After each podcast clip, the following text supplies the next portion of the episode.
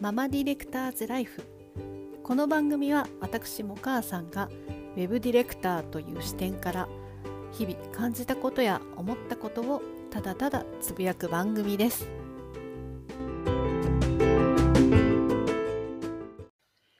こんにちはも母さんです、えーママディレクターズライフをお聞きいただきましてありがとうございます。え私のこの番組はですね、えママディレクターズライフという名にあるように、えディレクターという仕事を、えたくさんの方に知っていただきたいなと思って、まあ、このタイトルにさせていただきました。私がやってるウェブディレクターという仕事なんですけど、まあ、なかなかマイナーな職種でして、あの、いつもどんな仕事なのって聞かれます。えーウェブディレクターっていうのは、まあ、サイト制作をするときの、まあ、監督みたいなお仕事です。まあ、限られた予算と決まった、こう、なんだろう、スケジュールの期までにサイトを仕上げるっていう仕事をしています。まあ、このウェブディレクターという仕事なんですけれど、まあ、非常に人材不足でして、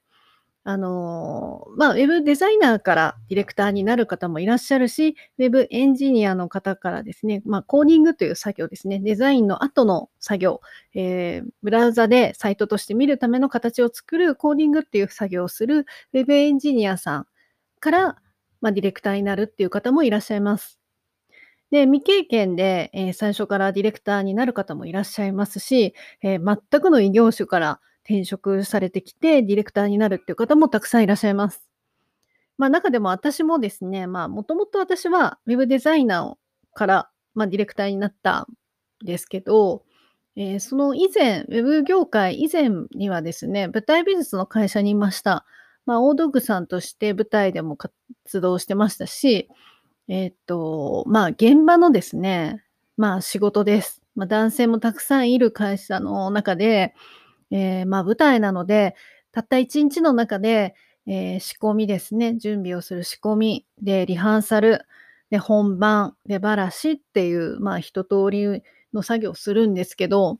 まあ、特に男性の多い職場だし、結構力仕事だったんですね。で、その一日の中でも、まあ、時間分刻みで、結構こう、バタバタと、スピード感ある感じで働いてました。で、その後は、えーまあ、芸術劇場に勤めたりとかですね、あの、まあ、移動になって、えー舞台運営をしたりとかっていうこともしました。もう毎日毎日本番があるっていう感じで、結構緊張の毎日でした。まあ、でも、その中で、えっ、と、来ていただく主催者さんだったり、え来てくださる、え業者さんですね、え大道具さんだったり、え照明さん、音響さん、え衣装さん、演者さん、もういろんな方が来られるんですけど、いろんな方を話、いろんな方とお話もするし、えー毎日打ち合わせもあるような現場でした。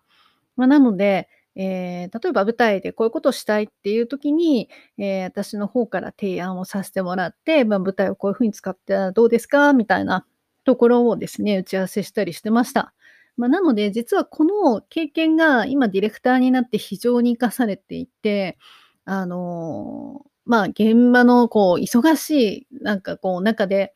安全に、あの作業しなきゃいけないっていうところもあるので、結構こうリスクヘッジというか、まあ、先読みして動いたりとかですね、いろんなところにこう気を使って動いてたっていうことも、まあ、結構ウェブディレクターになって役に立ってるなっていうふうに感じてます。で、このウェブディレクターという仕事をですね、まあ、本来子供を生まれてからですね、えっ、と、当時私制作会社に4年半いました。で、出産を機に退職したんですけれど、まあ、産後3ヶ月ほどで開業して、えーまあ、フリーランスとしてお仕事始めたんですけど、まあ、当時はディレクターっていう仕事はやっぱり時間がかかるお仕事で、まあ、常にデザイナーさんだったりエンジニアさんとやり取りしながら、まあ、作業を進めなくちゃいけないっていうこともあって、うん、なかなかこう時間がたくさんないとできないなっていうお仕事だっていうのは分かってたので、まあ、当時はデザインだけをするっていうお仕事をメインにさせてもらってました。まあ、当時から私は仕事を本当にたくさんしたいっていう気持ちがすっごく強くて、まあ、なんとかして仕事増やしたいな、えっと、ディレクションの仕事に戻りたいなっていう気持ちですごく焦ってました。ただ、子育てもとっても楽しいし、まあ、子供可愛いですから、うん、なんかそこですごくせめぎ合ってたなっていう感覚があります。で、まあ、そんな状況から、まあ、子育てにも慣れてきて、まあ、子供も少し大きくなってきたところでディレクターの仕事を始めたんですけど、まあ、今本当に仕事を続けてて良かったなって思いました。まあ、ただ、最近だと、まあ、時短勤務だったり、育児休暇を取るだとか、えー、なんだろう、こう、女性だから、こう、育児休暇じゃなくて、まあ、男性も育児休暇取るような世界に、世間になってきたかなとは思うんですけど、まあ、なかなか取得率ってまだまだ少ないと思います。でも、確かに旦那さんがね、その育児最初の頃に一緒にいてくれたらすっごく楽だろうなって思います。精神的にも助けてもらえるだろうし、とにかく眠たい。もう眠たいとやっぱり精神的にも気持ちの余裕がなかったりするから、あの、すごくね、助けてあげてほしいなっていう風に感じます。で、えー、たまたまですけど、私今一緒にお仕事している担当さんがですね、あの、クライアントさんが双子ちゃんのパパで、まあ、やっぱりお家に帰ると育児をしなくちゃいけないんですってね。まあ、すごく大変だなって思うんだけど、この、なんだろう、この苦労ってきっと、その、まあ、自分が望んでこうしているんだけど、やっぱりその時すごく厳しいなとか辛いなって思ってても、やっぱり後ろを振り返った時に、ああ、良かったなって思えると思うんですね。なんかそれって私も、なんか自分が仕事をしていることって、あんまり自分ごとに考えていなくて、ちょっとなんか上の空というか、あんまり地に足がついていないというか、なんかどこかで多分子育てしながら仕事をするっていう自分にちょっと罪悪感を抱いてたっていうところもありました。ただ仕事が楽しいと、その間は忘れられるんだけど、やっぱりふと後ろを向いた時に本当にこれで良かったのかなって思うことが結構多かったんですね。なんですけど、まあ、これまで仕事をいただいたクライアントさんだったり、えー、まあ、非常に理解が深くてですね、まあ、子育てしながらでも、あの、なんかお仕事させてもらえたっていうところにすっごい今感謝してます。で、このあの、周りの方たちに助けてもらえたっていうところでも、やっぱり仕事をこう、なんだろう、まあ、引き寄せるものもあるかもしれないですし、タイミングっていうのもあるかもしれないけど、なんか自分がこうやりたい仕事で楽しんでやれてるっていうところが、まあ、モチベーションアップにつながったりとか、あとは自分がやりたいっていう方向をちゃんとやりたい方向に向いて向くっていうことが私大事だなって思っていて、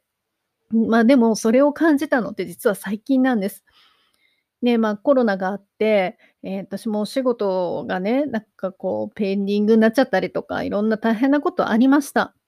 もうこの仕事続けられないかなみたいな、この先どうなるかわからないしって思ったこともあったんですけど、やっぱりこの仕事が好きだし、えっと、企業さんの力になりたいなっていう気持ちがすごく強くて、えー、その中で踏ん張ってる企業さんたちのために頑張ろうと思って、まあ、お手伝いさせていただいてます。で、この仕事を、まあ、続けていく中でですね、今や私個人的にやっているウェブ業界のママさん限定キャリア相談っていうのをさせてもらってるんですが、えっと、これに関してのエピソードは、えー、2つ前のエピソードにありますので、ぜひお聞きください。えー、で、まあ、このキャリア相談をしている時に感じたのが、やっぱりママさんっていうのは、どうしてもこう育児をしなくちゃいけないっていう状況が、まあ、非常に多いっていうこと。あとは、その、まあ、出産することによって、まあ、一旦自分の今までやってきた仕事を、キャリアを終える、降りるっていう人も結構多かったんですね。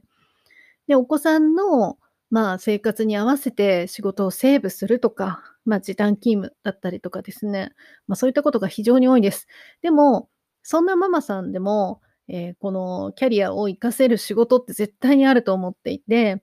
まあ自分がそれを、まあ、体現したいなっていうふうに思って、まあ今どう働いてるかっていうと、まあフリーランスだけじゃなくて、えっ、ー、と、いろんな形で働いています。えそれはどうしてそれを選択したかというと、まあ、その先に私がやりたい仕事があったっていうだけです。やっぱりなんかこう、やりがいに一番やりがいを求めるっていうことが大事で、まあ、さっき前にも言った、自分がやりたいことに向く、自分がそっちの方向を向くっていうことで、自分のやりたいことが少しずつ叶っていくっていうのも体験してます。まあ、女性だからとか、お母さんだからとか、まあ、あんまりそういうことは気にせず、えー、目の前にいるお客さんのために、えー、まあ、全力を尽くすっていうことを重ねてきたっていうのが、まあ、私の仕事の仕方です。まあ、その中でいろんなチャンスをいただいたこと。で、チャンスは落ちてくる場所にまず行かなくちゃいけないし、えー、その行くことですよね。その場所に行くんだよっていうことを教えてくれたクライアントさんたちにもすごく感謝だし、私に本当にそのチャンスを与えてくれたっていうところの、なんだろう、こう、いや、相手を信用しないとできないだろうし、私も思い切ってチャレンジしたこともあるんですけど、私の中でのチャレンジって、本当に紙一枚のチャンスだと思っていて、ものすごく大きなチャレンジをするっていうのは、やっぱり子育てしながら、まあ、自分がお母さんだっていうところで子育ても楽しみながら、なんか仕事をするっていうことになると、やっぱり100%すごく難しいと思うんですね。まあ、なので大きなチャレンジよりも小さなチャンスをつかんで、小さなチャレンジをさせていただけるまあ、この機会を活かして、まあ、ちょっとずつチャレンジしてきた結果が、まあ、今いろんなことをさせてもらえてるっていうことにつながってるかなというふうに思ってます。まあ、特に目の前で困っている企業さん、えっ、ー、と、サイトを制作するっていうことの依頼だけじゃなくて、まあ、事業の中でお困りのことがあれば、まあ、手を差し伸べるっていうことを自然としてきただけだと思います。まあ、もちろんオファーいただいたこともあるんですけど、ぱり自分から仕事を選んでるっていう状況になってるので、まあそこをですね、まあこれからも、えー、まあクライアントさんとの出会いも大事にしながら、えー、楽しんで、出会いを楽しんでいきたいなっていうふうに思ってます。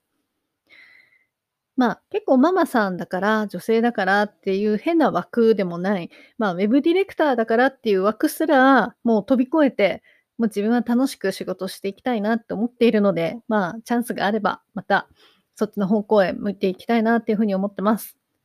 このポッドキャストを始めたのも、まあ、最初に言った Web ディレクターをたくさんの人に知ってもらいたいっていうこともあるんですけど、私自身がこの仕事がやっぱり好きだし、なんか Web ディレクターっていう肩書きに、まあ、とりあえず今はしてるんですけど、まあ、Web プロデューサーのような、まあ、役目もしているし、プロジェクトマネジメントのお仕事もしているし、まあ、なんだったら、えー、プロダクトマネジメント、PDM の立場だったりもします。だから、こう、なんかいろんな立場で自分のことを、えー、必要としてくれてるクライアントさんがいる以上、こんなに楽しいことはないなっていうふうに感じてるので、まあ最初、育児になれない頃の、まあ、デザインしかやってなかったあの頃の自分と比べると、まあ今は本当にいろんな方に助けてもらって、いろんな人にチャンスを与えてもらったっていうこと、あと自分からやりたいっていう声を上げてる、えっ、と、自分のやれることだけじゃなくて、ね、やりたいっていうことを声に出していくっていうことも、もう自分の好きな仕事と出会うチャンスを作ることだっていうふうに思ってます。で、キャリア相談でも、まあそういったママさん、前がこう、進むべき道がわからないっていうママさんたくさんいらっしゃるんですけど、まあ、実はその自分がやりたいこと、やれることっていうことを、なんか自信を持って言えないって方も結構多かったです。いや、でも、実践に勝るものは私ないと思ってますし、実はお母さんっていう社会に、えー、飛び込んだことでですね、その社会人スキル、なんだろう、こう、おかんスキルみたいなのがつくようになるので、まあ、例えば何って言われると、まあ、私の場合、街中にいても結構いろんな人に声かけちゃったりとか、うん、まあ、赤ちゃんがいて、ベビーカーで困ってるみたいな人がいたら、もう自然と手を差し伸べちゃうし、まあ、なんなら私、そうだな、うん、まあ結構その、年が、まあ、40超えたっていうこともあって、クライアントさんのですね、社員さんたち、まあ若手社員なんてもう自分の子供ぐらいの年齢なんですね。まあそうなった時に、すごくこう、人当たりが変わったというか、やっぱりお母さん的なこう感じで接しられる。時には厳しく、時には優しくみたいな感じで。すごく人とのなんかこう関わり方っていうのも変わってきたなっていう風に感じてます。まあ、そういったお母さんであるっていうパーソナリティを、まあ、うまく活かすことで、まあ、仕事も余計に楽しくなるので、あの、お母さんだからって諦めることはなく、そんな自分パーソナリティもぜひ活かしてもらいたいなと思います。あとは、まあ、昔のその私の働いてた舞台美術の仕事も、まあ、男性社会でっていうお話させていただいたんですけど、私も嫌いで辞めたわけじゃないし、まあ、もし戻れるなら戻ってみたいなっていうのもあります。まあ、ちょっと体力は自信ないけど。うん。だから、こう、男性社会でも、すごく頑張ってる女性社員さん、たくさんいらっしゃると思うんですけど、まあ、例えば私の場合だとですね、性格的に、まあ、その男性社会だからって、えっと、じゃあ力がないから持たな、ね、重たいものを持たなくていいってこともないし、まあ、そこを何かカバーするものを身につけなきゃいけないなっていうふうにも思っていたし、えっと、まあ女性だからって甘えることもなく、うん、なんかこう自分っていう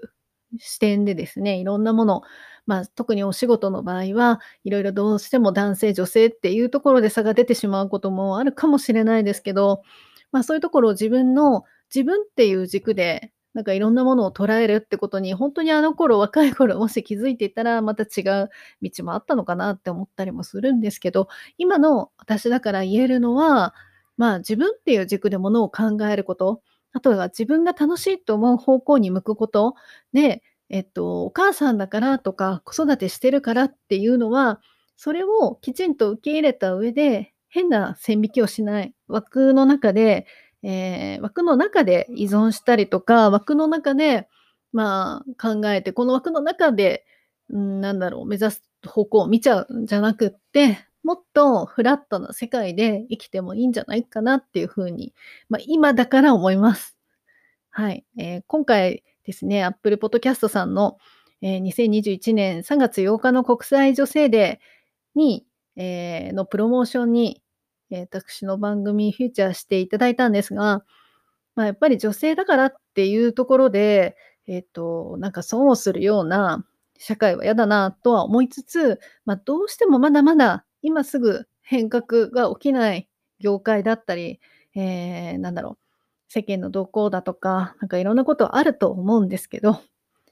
まあでも、少しずつ自分たちが、なんだろう、こう変えていいんだっていう気持ちを持つことも大事だし、えー、周りの方々にも、えー、女性活用みたいなところをもっともっと何か打破できるようなきっかけを持っていただくためにも、この国際女性デーっていう記念日を知っていただいて、やっぱり知るっていうことすごく大事だなって最近思ってます。まずは知ってもらうこと。あとは私のこの番組を始めたきっかけ、ウェブディレクターっていう仕事をしてもらいたいなっていうところも含めて、まあ、たくさんの方に知っていただくきっかけに今回のフィーチャーになってくれたらいいなっていうふうに思ってます。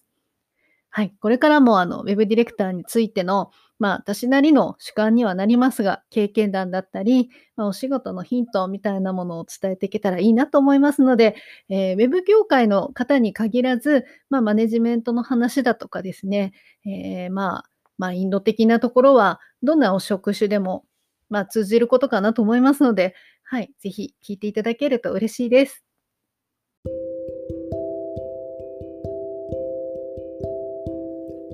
ママディレクターズライフこの番組では皆様からのご意見、ご感想をお待ちしております。ツイッター、もかあさんを検索。ハッシュタグ、ママディレクターズライフでもお寄せください。では次回またお会いしましょう。